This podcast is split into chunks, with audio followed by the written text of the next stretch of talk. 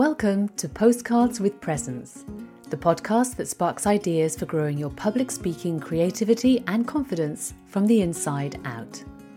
I'm your host, Caroline Harvey, and each week I offer an audio postcard, a gentle touchstone on the path to public speaking with presence.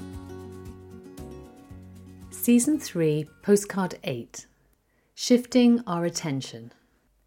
Phoebe, my curly haired Spanish water dog, has been wearing one of those big cones round her neck after a minor operation. I'm told it's also known as an Elizabethan collar.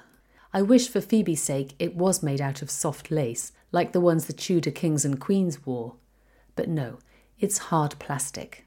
It seems to have affected her spatial vision as she keeps running up to me and crashing right into my legs.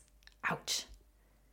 I was getting a bit fed up with said collar until I had a conversation with my friend and colleague Rumi Tsuchihashi. Rumi has a talent for unearthing and revering the things that really matter. In fact, she's written a whole book called I Want to Remember This Recognizing the Tiny Moments That Make Up a Life. Tiny, but easily overlooked moments that deserve our attention and are worth remembering. After talking to Rumi, I remembered a moment when I took the plastic collar off and let's face it, it must be way more annoying for Phoebe than it is for me.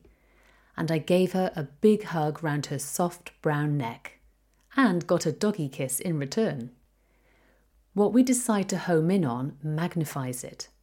When we're listening to somebody speak, we can choose to focus on the word they stumble over or on all the other words they say, which, when woven together, carry an important message. Or we can be distracted by an accent and not hear the speaker's unique voice. Sometimes we need to shift where we shine the spotlight. In my last postcard, I talked about the Japanese art of kintsugi, using gold to mend pottery to highlight the flaws as a way of not just accepting but embracing imperfection. Yes, we can focus on the hard plastic or the differently pronounced word. Or we can see the gaze of affection, hear warm presence in the voice be mesmerized by the message. It's all about where we place our attention. For more on embracing the beauty of accents, have a listen to this season's sixth postcard, Our Accent is Our Asset.